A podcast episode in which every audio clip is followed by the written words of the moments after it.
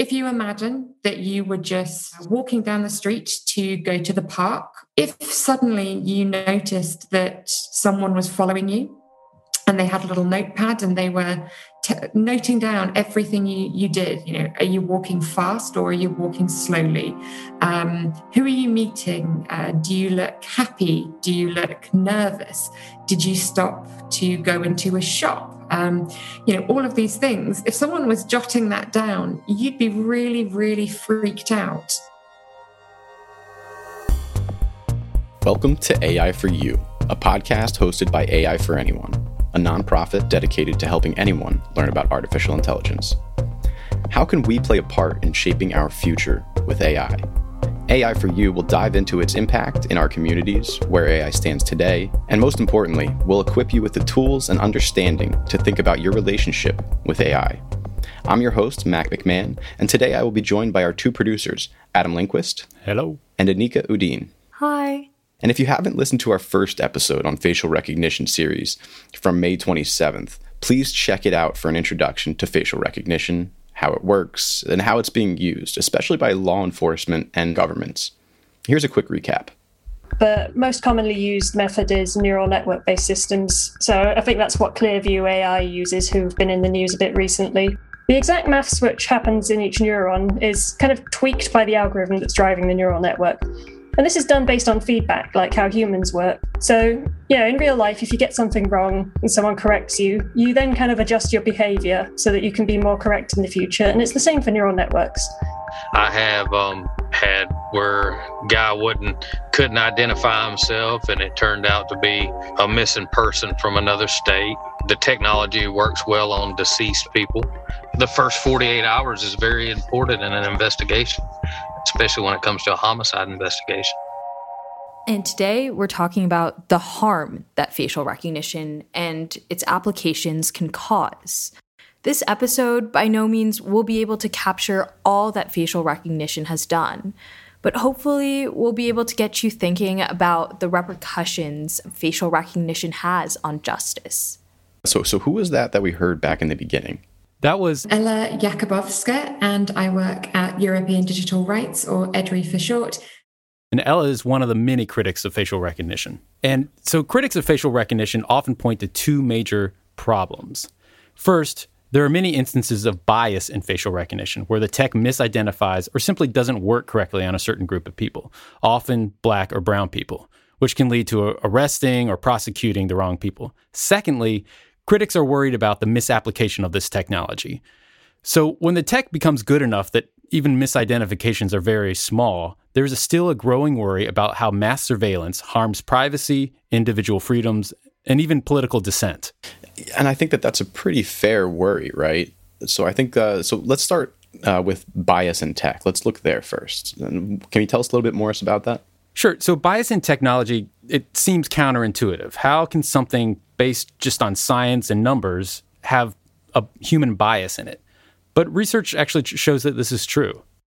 And that research has been led by many Black women scholars, including Ruha Benjamin, Joy Buolamwini, Safiya Noble, and I'm a little bit of a fangirl, but all of them are really awesome. You should read their books and stay tuned to them, but also look into the many other women of color and technologists that are at the intersection of this work. If we look at Professor Benjamin's book, Race After Technology, she talks about what she calls the new Jim Code. She defines this as, quote, the employment of new technologies that reflect and reproduce existing inequities, but that are promoted and perceived as more objective and progressive than the discriminatory systems of a previous era. So, breaking that down, the human biases that we already have because of systemic inequalities, those are all encoded into the technology we use every single day. And so, what does that look like?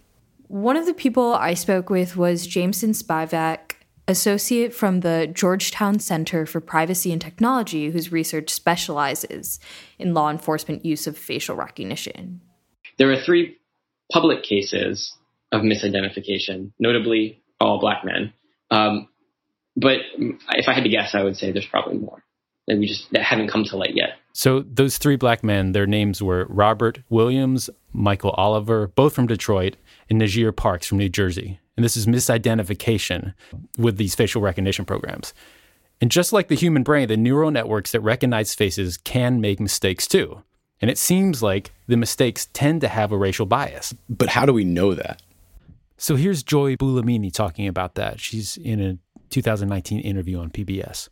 I decided to go ahead and test these systems. But I ran into a major issue, which was that the existing benchmarks, the data sets of faces that are used to judge how well these systems work, are not very representative. So I started looking at various benchmarks that have been used as the gold standard to say how well are we doing in the facial analysis space. And one of the early gold standard benchmarks turned out to be 77% male and 83% white individuals. Then I looked at a benchmark coming from the National Institute for Standards and Technology. It's a government agency that's tasked with making benchmarks for this type of technology.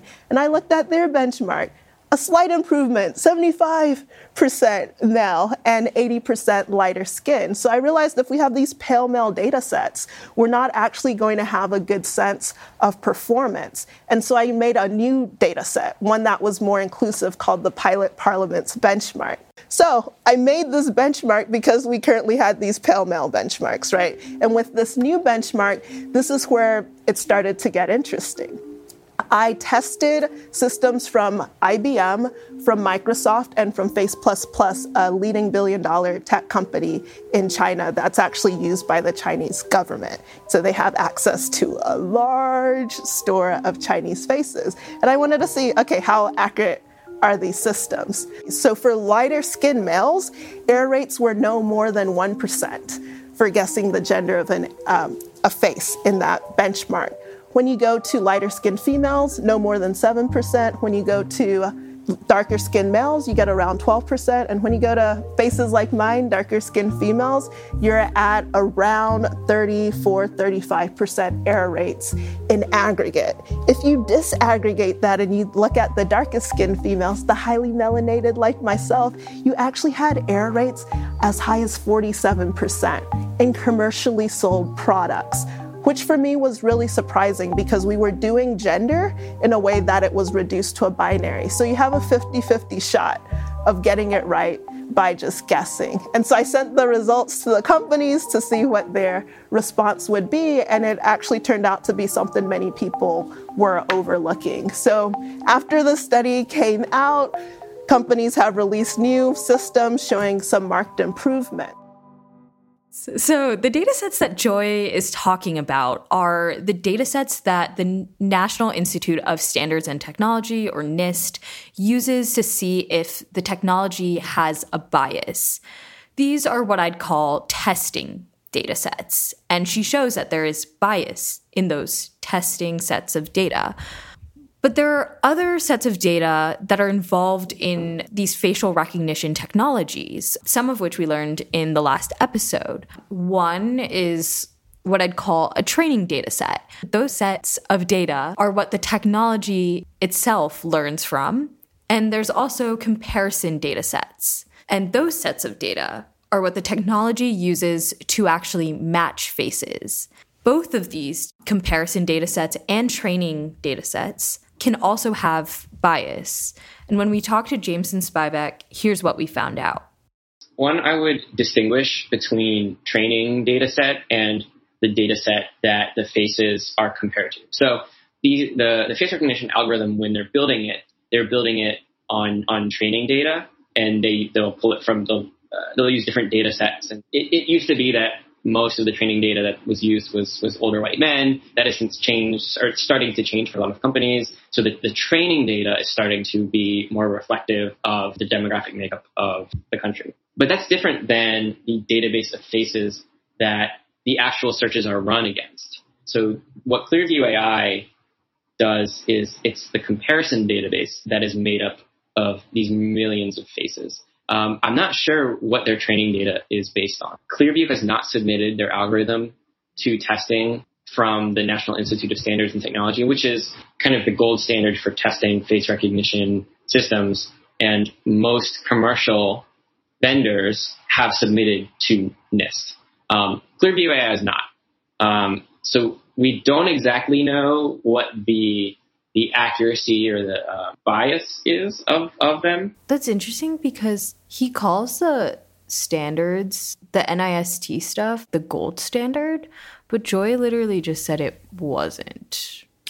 Right. And so in the industry, somehow NIST is still considered to be a gold standard when it's already been proven that it in and of itself is biased. And so now we need to rewrite the rules, right, of, of how we define what is biased, what is the gold standard, because um, we've, you know, we've proven that that's not something we can rely on. Yeah, it, well, and also thinking about did NIST update their standards since right. that was happening four or five years ago when uh, Joy was talking about it. So, right, right, right, right. You know, you know, basically has has it like kind of been fixed by these people bringing it to light, and has NIST updated their stuff? And I guess we don't know.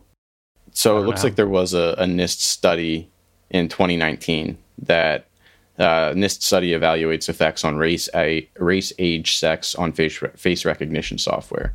Yeah. Um, okay, that makes sense. so that was 2019. That was, so that, that's, that's, just that's when Joy was had had her interview that, that we played. So it makes okay. sense. I I feel like that was right around the tipping point where yeah, all this stuff came to light. Sense. And then in the last two years, then we've got like Clearview, which mm-hmm. you know claims to like not have you know to not have that problem. Whether it does or not, we don't know, and that's the that's the thing. But Jameson also had some other thoughts on how bias can creep in.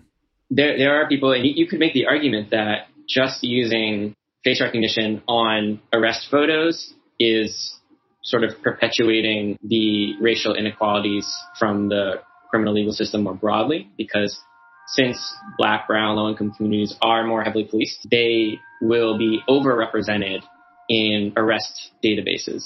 So one could make the argument that using face recognition only on arrest photos is perpetuating that bias regardless of how accurate the technology is, there is still a human involved and the human has their own bias and that's, that is still a part of the equation. Face recognition is a biometric. It, it, deals with analyzing features of our body to identify us. Another type of biometric is a fingerprint. But fingerprinting is treated as a forensic piece of evidence, and there's a lot of regulation about it. Face recognition is also a biometric, but whether because it's new or for whatever reason, it's not treated the same way. Pretty much anyone within these agencies can run a face recognition search and say, oh, that, that kind of looks like him. There's an interesting balance between not training AI on diverse enough data sets and AI getting too much data. And if we look at how this tech has improved, even just over the last five years, you know, and based on some of the recent claims by Clearview, what if some of the examples about bias are just the growing pains of a new technology?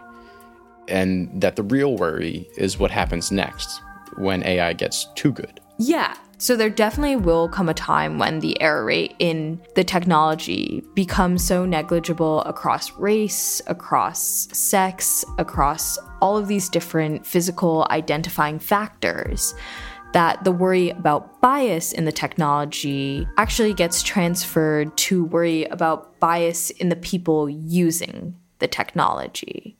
We learned last week a bit about how different China and the West are in their use of facial recognition technology, with the examples of China using it in such mundane spaces as, you know, jaywalking and the, the paper towel dispensers. Uh, although the West seems to be in a different place. What are the critics of this technology most worried about in the West? Right. Well, that's why we reached out to Ella, who we heard at the beginning from European Digital Rights. And uh, here's some of what she had to say now what we're seeing is through these what we call biometric mass surveillance practices law enforcement officials uh, local authorities like councils uh, school authorities and private companies like supermarket owners are all doing just what I've described this process of following people wherever they go and, and taking down sensitive information about them. We've seen in Italy just uh, a couple of years ago, and in, in, the last couple of years, it's been repeated as well, that these systems have been rolled out uh, in parks, in parts of Italy, claiming to detect if people are loitering was uh, particularly worrying because it was targeted against areas where we know that uh, people who were uh, on the move, so people seeking asylum or migrants, were being forced to sleep rough because they'd, they'd been denied um, an asylum status. So it, it, was particularly singling out and criminalizing people who were in a very vulnerable position and who um, really were in need of, of state help um, and instead were being criminalized through this really inhumane technology. Um, in the Netherlands, we've seen supermarkets using, trying to use facial recognition to scan all customers coming in and to try and say who is potentially a shoplifter. It's simply enough for a shop security guard to say that they think a person looks suspicious, they think somebody might have been shoplifting, and on that basis, the system would identify a person going into thousands of other shops in the country and would flag them to security to deny them entry simply because a security guard somewhere else thought without any involvement from you know a judicial system that this person seems suspicious. Try to identify who might be a shoplifter it's the most absurd thing i've ever heard. crazy. Yeah, yeah. It, well and it's like uh, so i worked as like a front end manager or like an assistant manager of a grocery store back when i was in college. And like it's mostly kids like stupid you know 14 year old 16 year old kids and like now suddenly they can't go into other supermarkets when they're you know not stupid kids anymore. Yeah. And who looks suspicious? Like that's, that's the most suspicious shit i've ever heard. Doesn't that just contribute to more inequality? Yeah right? Like now that person might have to go you know 10 20 30 miles to a grocery store that doesn't use that facial recognition tech or suddenly you know they have to go to a, a smaller mom and pop shop that has higher prices if you are a person with a disability and you already face social stigma, um, and these technologies could be used in ways that are harmful for you. Um, so, for example, if you have a tic or if you are autistic and you therefore don't display emotions um, in a way that a system might be programmed to expect a quote unquote normal person would act, you could be inconvenienced, you could be marked out as suspicious, you could face um, more police interventions. I, I, think it's clear that many of these uses seem like a violation of some, in some sense of privacy or freedom, you know, that we expect in the West. Uh, but these do seem like they may be some extreme examples. You know, last week we talked to a police officer in Alabama who told us that, you know, all the different ways he uses Clearview in his work, from identifying suspects in videos to identifying the ID of a victim of a crime or a person who might not be able to ID themselves, even. Right. I asked Ella kind of that same question. What's her response to some of these more everyday uses that cops uh, might use it for? And, and, here's here's what she said. The, you know, facial recognition is not the only way for police work to be done. Um, there are other ways to do it that don't then threaten the rights and invade the privacy of every single person. Um, and so I think it's really important that we we look at and we invest in those other methods, um, including things that, that we know are actually much more effective at reducing crime compared to surveillance. So things like social provisions, uh, education, measures to tackle inequalities are, are going to actually be much more effective in the long term at reducing crime than facial recognition systems in public that, that police everyone. And she also brings up a broader point about the wide scale use of this tracking technology, that it not only harms individuals, uh, but it can harm society as a whole. Uh, people can be disincentivized from going to protests, for example, where, where whistleblowers and people trying to expose corruption um, could be disincentivized from doing that because we all lose our anonymity as a result of these systems. So things like our ability to have a free press, to hold power to account, um, to expose corruption can then be really, really challenged. There's a lot of really wide societal level harms that we're seeing as well. So there's a lot of evidence starting to come out, research that shows that when people know they're being watched all the time, they change their behavior, they self censor, and they feel less comfortable being able to live their lives how they choose. So that affects all of us. Um, that can make all of us feel less safe. And so, this concept of mass biometric surveillance about being watched all the time is actually a reality for a lot of people in China. Here's a story from Darren Byler, an anthropologist that specializes in the Uyghur Muslim crisis in China. That's the ongoing humanitarian crisis where the Chinese government is profiling Uyghur Muslims, detaining them, and forcing them into internment camps. We'd encourage all of our listeners to look into what's happening there. But here's Darren. One of my interviewees who I spoke to about this was one of the, she was a former detainee and then was released. Um, and she was unusual because she's a Hui person, which is a Chinese Muslim person that can pass as Han. So she's not a Turkic Muslim like Uyghurs or Kazakhs. Um, she speaks Chinese as her first language.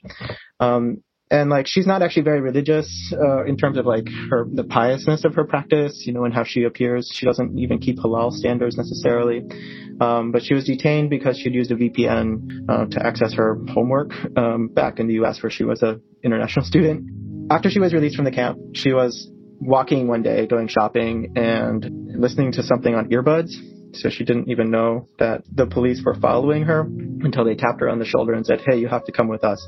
And then when she went inside the, the station, which is a kind of surveillance hub, uh, she saw her picture on the screen on the wall with a square around it, um, that she, that had, she had been detected as being out of her zone, as, as being someone on this watch list. Um, so they, they just gave her a warning. They said, you have to go back to your neighborhood and let her go. But she also realized that like, she did this too often, it would be a sign of her not being compliant and it could potentially result in her being detained again. So she said after this, after that, and a few other incidents similar to that, um, that she just started to stay at home um, and not travel at all until she was eventually allowed to get her passport. And now she's she's back in the U.S., which is how I was able to talk to her.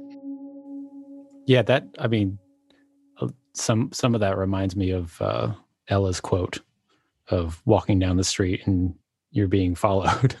Right, and and you know she she didn't even know what she was kind of like being watched for, so to speak. You know, not only did she not know that there was somebody figuratively over her shoulder watching her every move, but she didn't know what their you know what their definition of compliant might be exactly. And so that's an incredibly unnerving thing to live with. You know, every second of the day, not knowing, uh, you know, if you're playing by the rules, so to speak, or if you're stepping out of line, you know, and you don't even know what the what the punishment's going to be either. So if, I feel like that would change everything you do. Um, I'm just going back to like the hey, you have to come with us. I can't imagine like being approached alone, like on your way back, listening to music, being fully relaxed, not even knowing that they were following you, and then like still, that's a very scary situation to be in. Yeah, I mean, you know, I I always in, in, class when I had a teacher over my shoulder, I was definitely a lot more nervous taking a test, right? Like even if I had no intention of cheating or anything like that, you know, the idea that somebody's watching you just adds, you know, pressure to to act a certain way or to, you know, answer a certain way. And so I think that that's you know, that's inherently something that's going to affect how we do everything in life if we are always being watched the tools that the Chinese state is using in northwest China um, are actually pretty similar to the tools that are available in most places in the world. The the main difference is that they're used with a lot greater density and at a much different scale.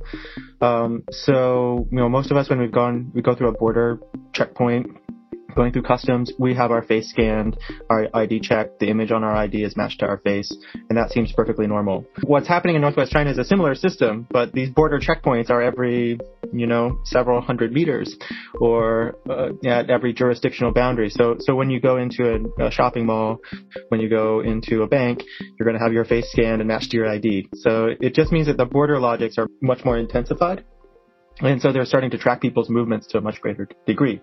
Beyond the face recognition stuff, which is what I'm talking about here with checkpoints, are digital forensics tools that are used to scan people's devices, their phones mostly, to see what they've been up to over the last several years, last couple weeks, and to map their social network and also to track their movement. So the GPS on someone's phone is also being used to track movement.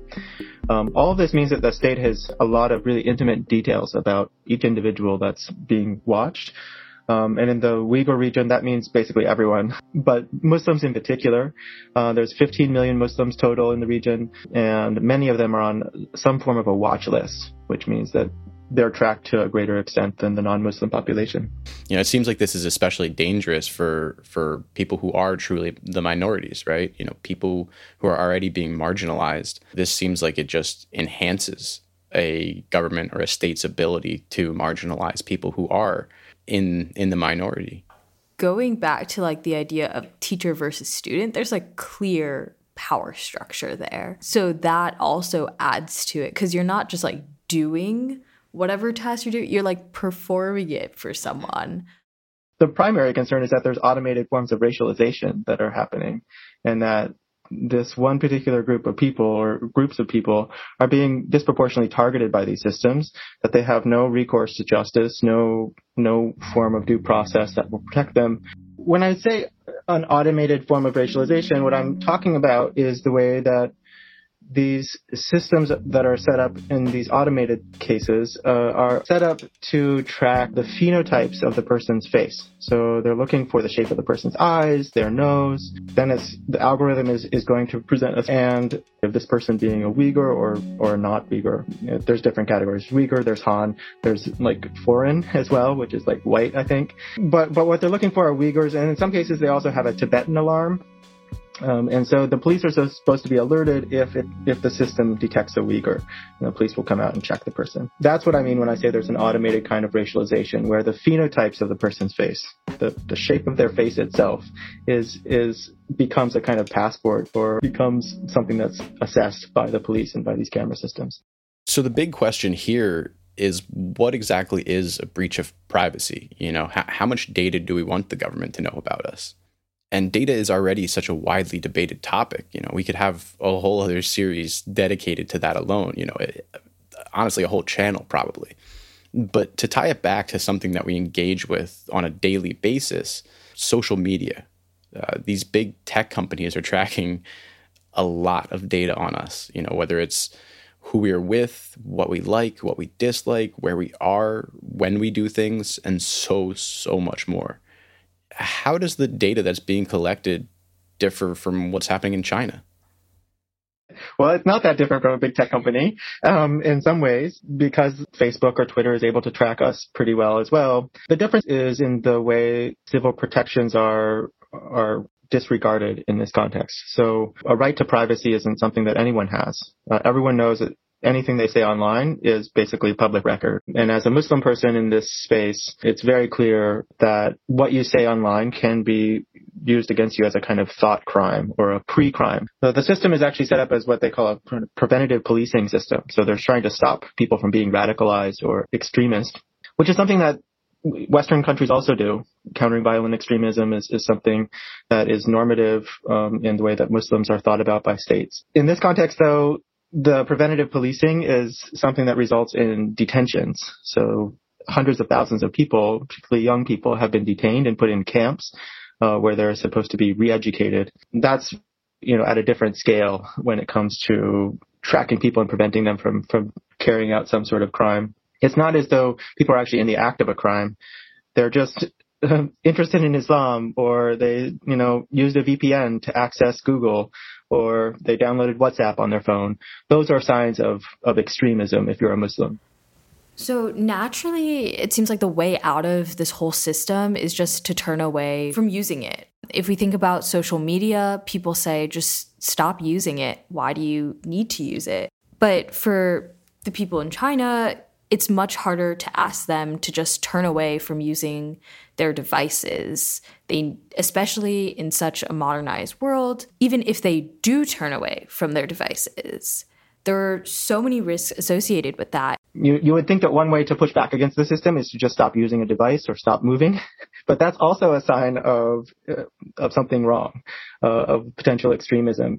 So if you have a smartphone registered to your ID, which most people do at this point, you're required to carry it. So it seems like the the breach in privacy in the case of China is far more extreme than than anything that's happening in the US or Europe right now.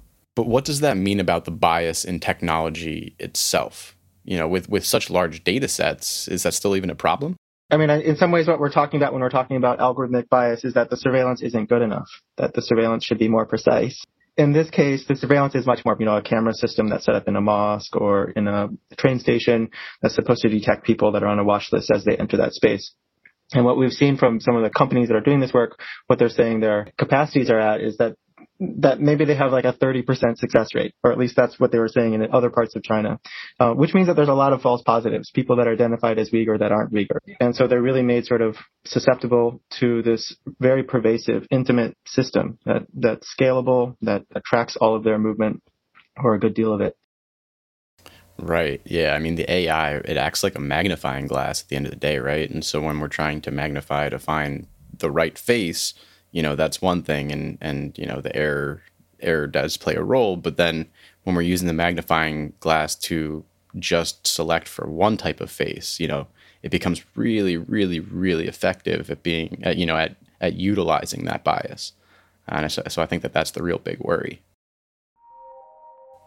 so, we've heard about so many flaws in the current technologies that we use. So, between the inherent biases that are in facial recognition programs, the potential misuse uh, by law enforcement in our Western countries, or the blatant violation of human rights that we're hearing about in China, there is a undeniable growing need for some sort of action, or at the very least, discussion about how to balance the good and the bad. How can we make sure the police and governments use this tech in a way that we can find the child predators while still protecting the basic rights and freedoms of the most vulnerable? Is that balance even possible? For a technology that's whole purpose is to find and analyze the differences in people, can we really expect it not to be biased? Next week, we'll talk about where we might find that balance, how governments and organizations around the world are approaching this very problem, and some of the more striking things we've learned about in this process. We'd love to hear from you, our listeners, how you're feeling about the use of facial recognition technology. So please send us an email with a few words about how you're feeling about it all to podcast at aiforanyone.org. So stay tuned. Thanks, Anika and Adam. Thank you. Thanks, Mac.